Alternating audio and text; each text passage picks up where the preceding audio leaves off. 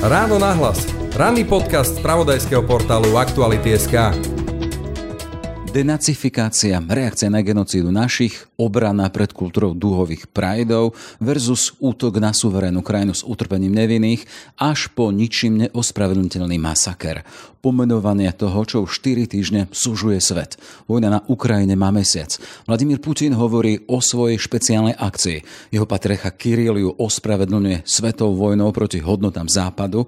Prezident Zelenský burcuje svet a jeho svedomie a pápež František odsudzuje barbarstvo za zabíjania detí a prichádza so zasvetením Ruska a Ukrajiny, nepoškvrnenej a kráľovnej pokoja, ako tituluje Madonu. Pri tejto vojne neexistuje žiadne ale ani náboženské, reaguje František Mikloško, niekdajší disident, prvý predseda parlamentu, náboženský aktivista, ktorý stál za predzvesťou slobody v našich končinách v podobe sviečkovej manifestácie, ktorú si pripomenieme už v horizonte hodín. Teraz Lubo Feldek napísal takú báseň a poslal mi ju hovorí, že 25. marca 88 tu na komunisti kropili nevinných ľudí vodou. Ale 25. marca 2022 kropí Putin Ukrajinu krvou. Urobil takúto paralelu zvláštnu, čo prinesie to kropenie krvou pre svet. To je čo hrozné. Je štvrtok, 24. marec, počúvate podcast Ráno na hlas. Moje meno je Jaroslav Barborák. Ráno na hlas Ranný podcast z pravodajského portálu Aktuality.sk Máme radosť. Hyundai Tucson je najobľúbenejším SUV na Slovensku a vy ho teraz môžete mať v špeciálnej edícii Shine už od 23 290 eur. Hyundai Tucson má výnimočný dizajn, najlepšiu bezpečnosť v triede a ikonické svetlá v tvare anielských krídel. Edícia Shine navyše ponúka bohatú vnútornú výbavu. Vyberte si svoj nový Hyundai Tucson v predajniach Autopolis na Panonskej, na Boroch alebo na novej prevádzke na Račianskej 155 www.autopolis.sk Počúvate podcast Ráno na hlas. Ešte raz teda, František Mikloško, vítajte v Ráno na hlas. Dobré ráno, pekný deň. E, predstavte si Janov zrovnaný so zemou. E, takto sa v útorok prihovoril talianským poslancom ukrajinský prezident Volodymyr Zelenský. Toto jeho prirovnanie si požičiam a pretransformujú na Bratislavu. Predstavte si Bratislavu zrovnanú so zemou, čo si surreálne. Pán Mikloško, už roky vás vnímam ako človeka pokoja, toho, čo ľudí dáva dokopy, nositeľa kresťanského posolstva sformulovaného do toho paradoxu odpúšťajte aj svojim nepriateľom. Chcem sa spýtať, čo robí táto vojna u nášho suseda priamo za hranicami s Františkom Mikloškom? Táto vojna na mňa pôsobí apokalypticky, keď prezident Zelenský povedal, predstavte si Janov zrovnaný so zemou, tak dobre, Janov je veľké mesto, ale predstavte si Bratislavu zrovnanú so zemou, to si už viem predstaviť, pretože to hrozí Mariupolu. Proste Mariupol je 440 tisícové mesto, to je približne podobné ako Bratislava a tí Rusi ho tam idú zrovnať so zemou. A to je poprvé prvýkrát aj ja za svojho života zažívam takýto bezprostredný dotyk s vojnou, pretože tie vojny tu boli stále, ale teda boli ďaleko a my sme to tak nevnímali. Bohužiaľ, taký je človek. Ale teraz vidíme dennodenne tých utečencov všade, už aj v Bratislave. A vidíme, že to, cez to spravodajstvo sa dotýkame tej vojny bezprostredne. Ale to, čo mňa na tom udivuje, že vlastne teraz predstavme si, že, by, že Putin nakoniec tú vojnu zvíťazí, čo dúfam, v tej vojne zvíťazí, čo dúfam sa nestane, ale predstavme si to. A čo on získa potom? Zrovnané zo zemou mesta a dediny? Lebo toto on robí. Čiže mňa sa chytá až taká akoby hrôza, že on akoby mu na ničom nezáležalo, akoby po nás potopa, akoby naozaj sa chystal nakoniec spustiť tú jadrovú vojnu. Pretože ak chcem obsadiť nejakú krajinu, tak ju nezrovnám zo zemou, veď ja ju budem musieť potom obnovovať. A kde na to zoberú peniaze? Čiže u nich sa prejavujú nejaké znaky naozaj šialenstva. Proste takého diabolského šialenstva, ktoré proste im už nezáleží. Dobre, zrovnáme to so zemou, zničíme tam ľudí, to, čo oni robia, veď teraz to sú také gesta, ináč celá Európa sa prebudza si predstavte, že minister zahraničných vecí Grécka ide osobne do toho Mariupolu a ide tam zaniesť humanitárnu pomoc. Áno, žije tam 100 tisíc Grékov, ale tu už každý cíti, že sa musí nejakým spôsobom vyhraniť, pretože toto je chvíľa nielen Európy, toto je chvíľa aj nás každého, ako sa postaví k tejto apokalyptickej situácii. A samozrejme, my nikto z nás nevieme, že kde to až skončí. Čiže šialenstvo, ktoré nie je e, spojiteľné s logikou.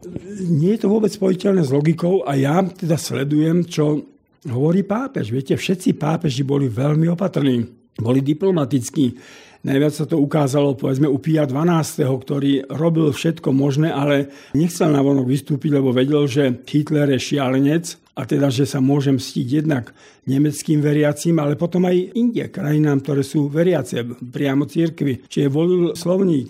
V tomto smere aj Ján Pavol II bol človek odvážny, pomenúval veci, ale slovník tohto 85-ročného starca, ktorého ústredným motivom jeho pontifikátu je milosrdenstvo a bratstvo s každým človekom a skláňanie sa pred úbohými ľuďmi, tak tento pápež odrazu akoby tiež pochopil, že v tejto historickej chvíli musí aj pred církou, aj pred svetom podať svedectvo. A nazýva veci úplne jasne. Ničím nepodložené a neopodstatnené barbarstvo, vojna, žiadna špeciálna operácia. Teraz povedal, že to, čo sa deje na Ukrajine, že je svetokrádež že to je siahanie na Božie stvorenstvo, ktorým je človek a úplne cynické likvidovanie tohto všetkého. František na tej Kube chcel začať nové vzťahy s Ruskom cez Kirila, keď podpísali ten dokument a uznali vzájomný rešpekt. Ale proste teraz padli všetky už nejaké ohľady, pretože teraz tam zomierajú nevinní ľudia. A mňa fascinuje, mňa fascinuje, že aj na Slovensku sú ľudia, ktorí, aj veriaci ľudia, a sú medzi nimi aj duchovní, ktorí stále si myslia, že proste Putin je záchranou kresťanstva. Dokonca hovoria, Putin sa modlí a Zelenský sa nemodlí. To je taká nejaká pometenosť ducha, ktorá tu teraz vládne. Putin s týmto zverstvom má byť záchranou kresťanstva oproti nejakému zhnilému západu. To je, to nás čaká teda konfrontácia nielen smerom k Ukrajine, že budeme musieť sa nejak vyjadriť tým utečencom, ale my si budeme musieť tu ešte nejakým spôsobom vybojovať svoj zápas o tvár tejto krajiny, o to, že čo sú hodnoty a čo je faloš a čo je len ideológia. My sme ho už tu zažili, keď vznikla Slovenská republika, tak tiež tu bolo všetky možné prúdy, ale nikto to nechcel spojiť s tým, že aká tá republika má byť. A teraz je tu niečo podobné, že my tu chceme zachrániť kresťanstvo, Patriarcha Kiril v tom chráme hlavnom pri bohoslužbe povie, že toto je vojna proti zlu západu a proti... No ale, ale čo je väčšie zlo, ak niekto, ak niekto prejaví, že je ináč orientovaný sexuálne, alebo to plienenie, ktoré oni šíria. Čiže tu je pometenosť, pometenosť ducha, ktorá v nej sa vošla aj do církvy a teda bohužiaľ v tejto chvíli pravosláve sa ukazuje v tom, v tom najhoršom slova zmysle. Keď hovoríme o právoslave, si nemôžeme hovoriť o právoslave ako takom, lebo aj to samotné právoslavie má svoje smery. Máme tu Kirilovú, moskovskú právoslavnú církev, ale je tam aj tá ukrajinská nezávislá.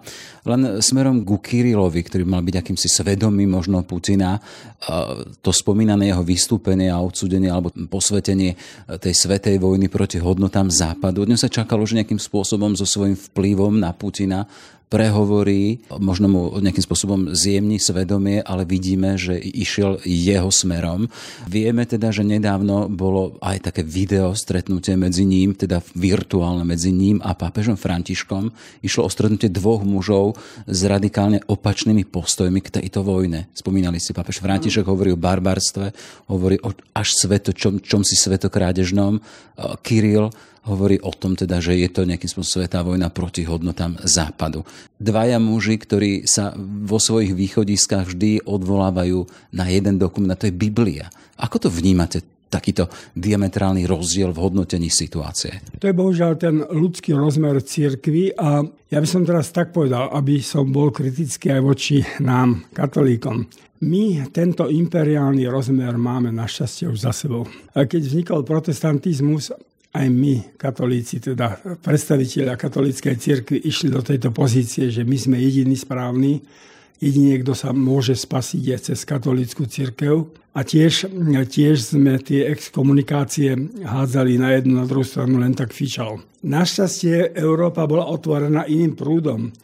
Našťastie, a teraz to hovorím samozrejme v odzovkách, sú prišlo aj osvietenstvo, ktoré znamenalo obrovské, aj, aj, aj obrovskú konfrontáciu a prinieslo aj obrovské utrpenie pre katolíkov vo Francúzsku a podobne. Ale v konečnom dôsledku vidíme, že to malo obrovský význam. Že dnes v pápežovi Františkovi my sme stratili našťastie ten imperiálny rozmer katolíckej církvy.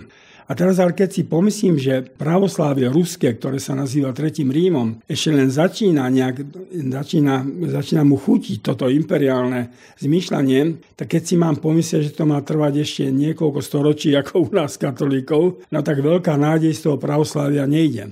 Rusko po páde komunizmu a potom, čo teda sa otriasli pri Jelcinovi, ktorý to chcel nejako otvoriť na západ a nevyšlo to, hľadá svoju novú ideológiu, ktorá by zjednocovala ten štát. A to, je, a to sa ukazuje, že to je nacionalizmus, ruský nacionalizmus, pravoslávie, ktoré by to malo nejakým tomu slúžiť.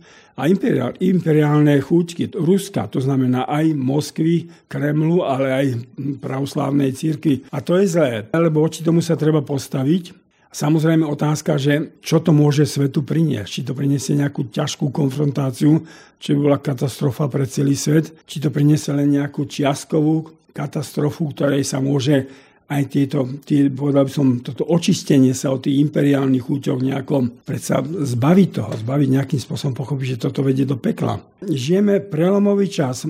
Ja si teraz až uvedomujem, ako ten november 89 ako bol naprosto biblický čas. To bolo niečo, tam nastal zrazu pokoj, nastalo vzájomné porozumenie, netrvalo to dlho. Ale november 89 bol biblický zázrak. To bola chvíľa v Európe a vlastne aj svet sa pozeral na tento zázrak v Európe, kedy tu vládla, teraz to poviem tak nadnesenie, láska. Láska a priateľstvo a porozumenie. Áno, už za krátky čas sa to rozbiehalo a začali vojny v Jugoslávii a, a proste už to išlo, išlo hrozne. Ale zažili sme, a to je také šťastie našej generácie, zažili sme niečo, čomu sa, čo sa stane možno raz v dejinách Európy to ani nepoznáme, takéto, takéto chvíľu, takého šťastia, pokoja, zjednocovania. Vždy prejavom pravdy a lásky je zjednocovanie to sme zažili a zdá sa, že tomuto je definitívne koniec a otázka, že kedy, ktorá generácia to znovu zažije. Je tu otázka, dávate do kontrastu tú vážnu a vy hovoríte apokalyptickú dobu alebo ten okamih e, tej vojny na Ukrajine s postojmi, ktoré sú aktuálne teda e, hovorca e, Vladimíra Putina hovorí o tom, že keby to šlo existenčne proti existencii samotného Ruska, zvažujeme aj atomové zbrane. A na druhej strane hovoríte o tom, o skúsenosti našej s akýmsi až zázrakom. Odkiaľ môže takýto zázrak prísť pre aktuálnu situáciu? Bo predsa len kto je strojcom zázrakov? Ja som presvedčený, že ten zázrak 89 že to bol teda výsledok, to tam teraz do úvodzovek, ale výsledok toho obrovského utrpenia a obeti. Veď nacizmus a vojna druhá svetová priniesla 50 až 80 miliónov ľudí obetí.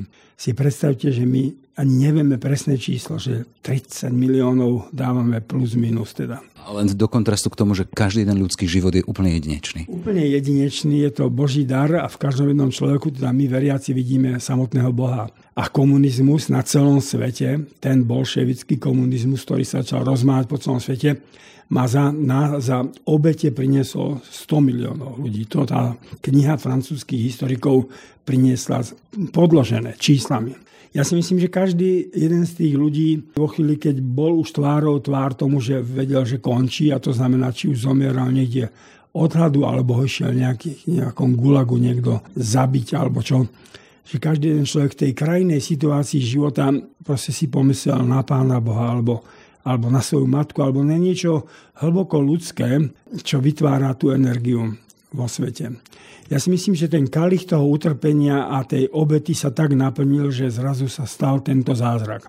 Som o tom presvedčený. Keď do toho vstúpim, len teda skúsenosť hovoríme o, teda, o pravoslavnej cirkvi, o jej hlave aktuálnej, ktorá e, razí politiku takú, aká je, ale predsa len keď sa pozrieme do dejín pravoslávy na, v, v Rusku a konfrontácia so samotným komunizmom, stovky tisíc pravoslávnych popov bolo zavraždených komunistami. Hovoríte o tom teda, že to e, ovocie utrpenie aj oni nejakým spôsobom mohli zomrieť možno aj za svoju pravoslávnu církev.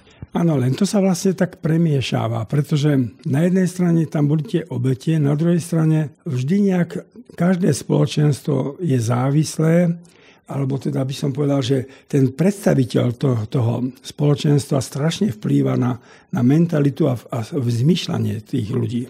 Viete, keby sme my v Československu nemali tajnú církev, tak aj my sa rozplynieme pri tom zmýšľaní tých páceminteristov a tých pokorkových kňazov sa rozplynieme do neurčitosti, že by platilo na nás to biblické, že pretože si není ani studený, ani teplý, tak ťa vyplujem. A toto sa podarilo zničiť pravoslávie, že tam nebol nejaké zrkadlo, že tam nebol nejaký hlas prorocký, lebo veď v celých dejinách viery proroci hrali obrovskú rolu, hoci ich zabíjali. V starom zákone všetci tí proroci skončili katastrofálne. Potom sú to tí mučeníci. Áno, je v cirkvách a medzi veriacimi je strašne veľa strašne veľa, by som povedal, sklonu aj k pohodlnosti, priemernosti, ale vždy tam hrali kľúčovú rolu tí proroci, tí mučeníci, ktorí nastavovali zrkadlo. Pravoslávie to malo, ale ich vykinožili. A potom tam už všetkých tých prispôsobili. To bol, no, oni, tí Rusi začali používať ten aziatský brainwashing, že oni, oni potom tým ľudí, ľuďom zmenili zmýšľanie, že z tých ľudí sa stávali ich nástroje, a vytvorili im taký život, že sa prispôsobili, ale to sa prenieslo aj do ostatného. Čiže ani nemohlo mať pri tom krutom prenasledovaní v Rusku nejaký nejakú, nejaké ich prorocké hlasy, ale to sú potom aj dôsledky, že, že oni sa zatiaľ bohužiaľ nemajú čoho chytiť. Aktuálne to víkendové vystúpenie Vladimíra Putina pred plným osadenstvom športového štadiona, kde hovoril o tom, že my ideme proti genocide Ukrajincov, proti utrpeniu, pričom nepovedal to, koľko utrpenia produkujú. Chcem sa spýtať, pápež František aj v nadväznosti na to prišiel s veľkou iniciatívou, takou zvláštnou pre sekulárny svet, pre občianskú spoločnosť, chce Rusko a Ukrajinu zasvetiť Madone. Ako to máme chápať? Celé 20. storočie pre, teda poviem teraz, pre katolickú církev sa nieslo v znamení fatinských zjavení. To bolo 13. mája 1917 sa trom deťom, ktoré nevedeli ani písať a nevedeli, kde je svet, pasiarkovia mali, zjavila Matka Božia a zjavila sa im 6 krát, teda od 13. maja do 13. októbra. Vždy v 13. deň až na august, kedy ich zatkli, ten starosta, a kedy sa im zjavila potom 19. No, ona im zjelila akési posolstvo. A teraz pozrieme si ten paradox. Tá katolická církev, keď idete do Vatikánu a vidíte tu obrovské stavby a vidíte tie kongregácie tých, tých vedcov, ktorí tam sú a všetko to rozhodujú a na, na vrchu toho teda hierarchu pápeža. A zrazu ten pápež Pius XII, ktorý bol rímsky aristokrat, to bol naozaj človek vzdelaný, rozhladený, to bola svetová osobnosť, tak ten Pius XII vyhlásil, že fatimské zjavenia je najväčší boží zásah do ľudských dejín očias apoštolov. Teda očias apostolov to znamená očias tých svetkov Ježiša Krista, ktorí začali celé to dielo, ktoré sa vytvorilo, z ktorého vyšlo kresťanstvo. A teraz, keď traja mali nevzdelaní deti, veď tá najstaršia Lucia mala 10 rokov, oni mali odozdať svetu posolstvo a to povie tento pápež, ktorý zase vážil každé slovo. No tak to, to sa ukazovalo, že to je udalosť výnimočná. A ona sa naplňala, pretože ona povedala tam, Matka Božia, veď každý, kto nie je veriaci, sa môže usmievať teraz nado mňou. Ale ona tým deťom povedala, že táto vojna, tá prvá svetová vojna, proste za chvíľu končí, ale ak sa svet nepolepší, príde hroznejšia. A začne tesne predtým bude proste nebo ožiarené veľkou žiarou. To všetko stalo, tá polárna žiara toho v 38. naozaj zasiahla celý svet. A ona tam povedala, že ona začala spomínať Rusko. A všimnime si, že to bolo v máji 1917 a v no, októbri, novembri teda došla oktobrová revolúcia, ktorá, ako som už povedal, priniesla 100 miliónov obetí len na životoch. Nie na zdeptaných ľudí a zničených talentov. Ona tam spomína a teraz to je až také nepochopiteľné. Ona hovorí, ak pápež zasvetí Rusko Pane Márii, Matke Božej, ak prvé soboty v mesiaci budú ľudia chodiť do kostola, príjmať a prinášať zmierne obety, to znamená obety v modlitbách srdci budú nejako modliť sa za lepší svet, tak Rusko sa obráti a príde cez neho po, po požehnanie. A keď sa neobráti, prídu blúdy a strašné prenasledovania a krutosti. No, zrejme sa to nestalo, pretože prišiel potom komunizmus, ktorý sme my zažili a ktorý okrem Ruska potom vrcholil práve po druhej svetovej vojne, keď Rusi mali, Sovieti mali ten kapitál výťaznej veľmoci a, a teda začali sa roz, rozširovať do celého sveta. A teraz vidíme tých pápežov. Pius XII zasvetil dvakrát, ale ne, neodvážil sa Rusko, celý svet. Pretože znovu tam bol ten moment, keď poviem nahlas Rusko, tak tomu Rusku sa môže by som povedal, rozbehnúť ešte väčšie spomsty, väčšie prenasledovanie. Tí, tí pápeži strašne diplomaticky to zvažovali. Pavol VI na počas koncilu v 64. zasvetil tiež svet nepoškvrnenú srdcu Pany Márie, ale svet ne, neodvážil sa Rusko. Oni už vedeli o tom posolstve. To bolo zverejnené v 41. pre nich, pre pápežov. Potom prišiel Ján Pavol II. To je také zvláštne, že ten biskup Hnilica, ktorý žil tie fatimské zjavenia, keď Ján Pavol II, teda Vojtel, bol zvolený za pápeža, tak prvé pri prvom stretnutí mu povedal, Svetý oče, som presvedčený, že ste preto bol zvolený, aby ste zasvetil Rusko, Pane Mári. A tam ešte bola podmienka, že so všetkými biskupmi. A pápež mu Jan Pavel II tak žartom povedal, že ak na to nahovoríš celý svet, a biskupov vo svete, tak to urobím zajtra. Pápež nakoniec aj po tom atentáte, lebo to si treba všimnúť, že ten atentát 13. mája 81 na pápeža, ktorý zázračne prežil, sa udial presne v prvý deň zjavenia, teda v deň a mesiac výročia toho zjavenia. Začal brať veľmi vážne tieto, tieto zjavenia a nechal si, to treba povedať, od biskupa Hnilicu priniesť archívu tajného tieto posolstva fatimské a biskup Hnilica mu ich v nemocnici Džemeli ešte vysvetloval, o čo ide. A pápež sa potom teda rozhodol zasvietiť Rusko pane Vári a teraz znovu je to až také, nazvime to, že trošku možno až komické, teda v úvodzovkách, že on už zasvetil to Rusko pri najbližšej príležitosti, ale len v srdci.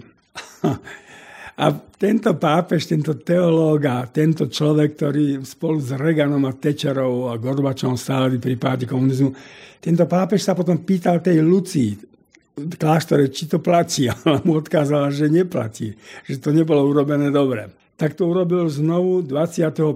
marca 84 vo Vatikáne k tomu sa viaže, ale to nemusíme teraz o tom hovoriť, aj ten príbeh, ako Hnilica sa cez Indiu dostal do Moskvy a tam vykonal to v kremelskom chráme, vykonal to zasvetenie. A Pápež to urobil tak v tom 84.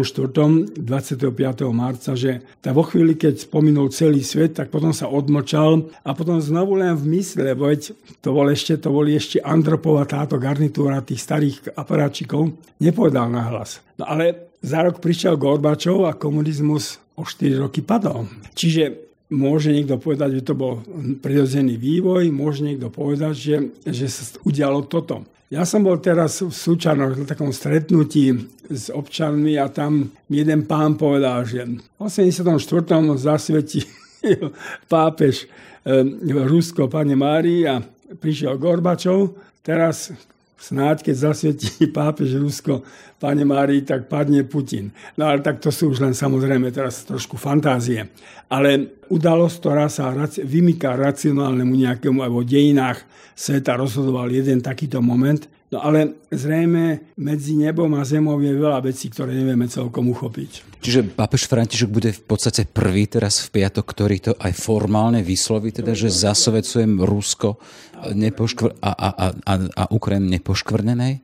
Áno, bude to prvýkrát, čo to vysloví verejne v piatok o 5. a prosil všetkých biskupov sveta, aby odpovedajúc tomuto času urobili to na celom svete a svojho osobitného vyslanca posiela do Fatimy, ktorý to urobí tam o 5. hodine. Predsa len e, to je také posolstvo a odkaz pre tú časť ľudstva, tú, ktorí veria, sú veriaci, zdieľajú hodnoty ale predsa len väčšina sveta z tých, koľko si miliard, je v podstate 1,2 alebo 4 miliardy katolíkov, potom nejaká ďalšia, ďalších kresťanov, ale predsa len tá väčšina sú ľudia, ktorí sú buď neveriaci, alebo zdieľajú úplne iné náboženstva. A predsa len pápež tu prichádza pred svet a hovorí, že ja chcem zasvetiť Rusko nepoškvrnenej ako to máme chápať? Ono je to zaujímavé, pretože ja som raz napísal taký článok o, tomto, o týchto fatímskych príbehoch aj o Hnilicovi a mám priateľku, kamarátku v Rusku, ktorá mi to preložila do ruštiny a teda, že to dá na nejaký blog, lebo ona je taká veľká blogerka. No. Ale ona mi potom napísala, že v Rusku o tento článok medzi tými nezávislými a veľmi, by som bol pozitívnymi blogermi, že nebol záujem, lebo Rusov pravoslávnych Fatima nezaujíma. Rusi to vnímali ani o nej poriadne nevedia, ani ich nezaujíma. Lebo oni to brali tak, že my pod tým myslíme, že pravosláve sa pridá k Rímu. Že to bude to obrátenie, že sa vráti k Rímu. Toto už našťastie definitívne padlo, ale viem si predstaviť, že toto niekde bolo v tom, že Rusko sa obráti a navráti sa teda pod, pred tých neviem koľko storočí až do toho roku 900, alebo kedy došlo. Um, no, to je Rusko. Teraz Samozrejme, nedávno som videl takú reportáž tam z toho azijského sveta, tak eh, tá jedna polská novinárka hovorila, že sa pýtala takého mladého mnícha, že či počul už o meno Ježiš. On povedal, že nepočul ešte, že nepočul. tak áno, veď v tomto smere teraz si zoberieme na ten svet rôznorodý, ku ktorému prichádzajú ešte aj, by som povedal, že čím ďalej viac na západe ľudia, či už neveriaci, alebo, alebo takí nejakí agnostici. Eh, no, čo rozhoduje vlastne o dejinách? Nevieme. No čo, čo, čo sú tie línie, ktoré nakoniec menia osudy dejín? Čo to bolo v tom 89., keď začal padať komunizmus? Ťažko povedať, či boli to nejaké udalosti v Južnej Amerike. Nie, boli to udalosti tu, ale ovplyvnili celý svet. Čiže v tomto smere tá váha dejín je taká, že nevieme povedať, čo je rozhodujúce. V tomto smere jeden človek často Martin Luther King alebo Mandela a podobne. Jeden človek rozhoduje o súdoch národov, čiže to, v tomto aj tak aj tá katolická církev môže zohrať niečo pozitívne, tak ako zohrávajú iné církvy. Na to nemáme odpoveď. To je neuchopiteľné. Vy osobne, čo očakávate od toho momentu? Bude v piatok 17 hodín večer, pápež bude veľká ceremonia námestí svätého Petra v spojení s celým svetom, preto sme v mediálnej dobe, zaznie tam zasvedcujem Rusko a Ukrajinu. Čo očakávate od toho momentu? Pozrite, to, čo teraz zažívame aj tu, povedzme, na Slovensku, ale čo vidíme aj, aj v Európe, aj v západnej Európe, je strašná neistota. Ľudia si tu zháňajú rýchlo pasy a chcú ísť niekde do Kanady, Austrálie alebo Ameriky, že keď to tu spustí sa celé, aby odišli, aby prežili. Zrazu všetci cítime nejakú existenčnú neistotu, že čo, čo s nami bude.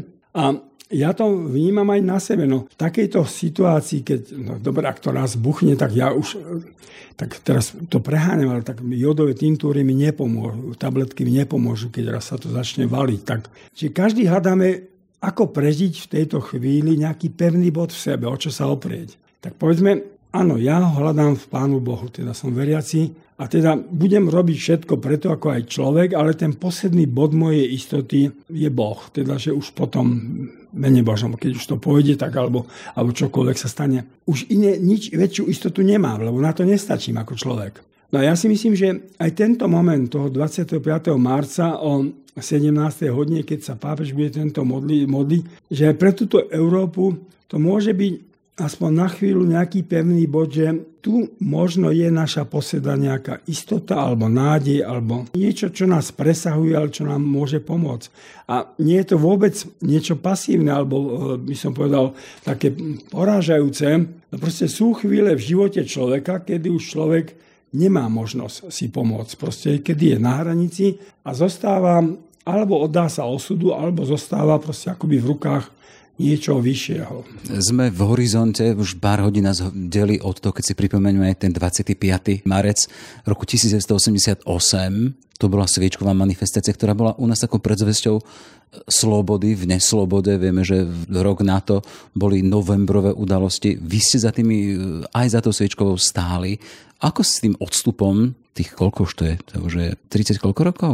34. S tým odstupom 10 ročí, ako vnímate ten moment sviečkovej a toho ťahu Slovenska a naše, nášho regionu k slobode? Dve veci.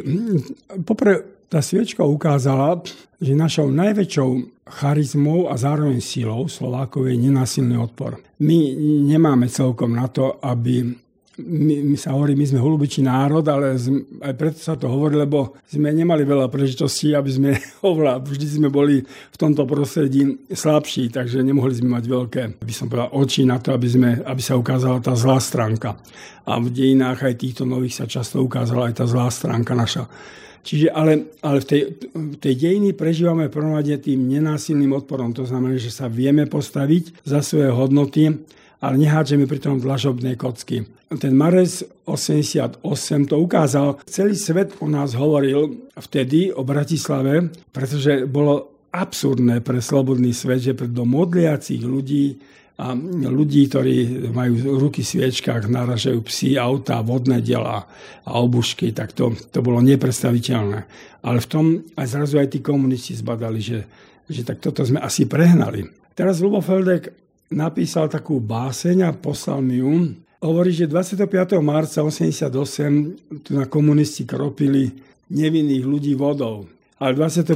marca 2022 kropí Putin Ukrajinu krvou. Urobil takúto paralelu zvláštnu, čo prinesie to, to kropenie krvou pre svet. To je čo hrozné. Ja ešte by som možno jednu vec povedal, že to, čo pri tejto zlobe, ktorá sa tam ukázala, pri tejto až naozaj diabolskej, takej posadnutej diablom zlobe, ktorá sa tam prejavuje v tom Mariupole a v tých malých mestečkách, ktoré už sú zrovnané so zemou, ma fascinuje tá solidarita ľudí. Polsku, Česku, aj Slovensku, aj Moldavsku, chudobnom Moldavsku. Tam už niekoľko desiatok tisíc a aj Maďari sa veľmi starajú v Rumúni. To je znovu niečo vyvažujúce, že vo chvíli, keď na jednej strane barikády pôsobí takéto zlo, také, takéto násilie, tak je tu solidarita, nežistná solidarita ľudí, že ako by to bol znovu zápas tých biblických desiatich spravodlivých oproti tým hriešným mestám Sodoma, Gomora a a tomu zlu. Žijeme čas, kedy je nad nami veľký otáznik a v takých dobách sa odporúča ľuďom, že bdejte.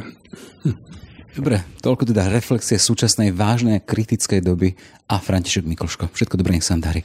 Ďakujem pekne, pekný deň. Všetky podcasty z pravodajského portálu Aktuality.sk nájdete na Spotify a v ďalších podcastových aplikáciách.